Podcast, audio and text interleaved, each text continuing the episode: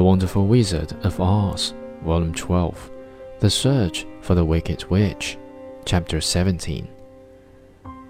Then all the winged monkeys, with much laughing and chattering and noise, flew into the air and were soon out of sight. The Wicked Witch was both surprised and worried when she saw the mark on Dorothy's forehead, for she knew well that neither the winged monkeys nor she herself dare hurt the girl in any way. She looked down at Dorothy's feet and seeing the silver shoes, began to tremble with fear, for she knew what a powerful charm belonged to them. At first, the witch was tempted to run away from Dorothy, but she happened to look into the child's eyes and saw how simple the soul behind them was, and that the little girl did not know of the wonderful power the silver shoes gave her.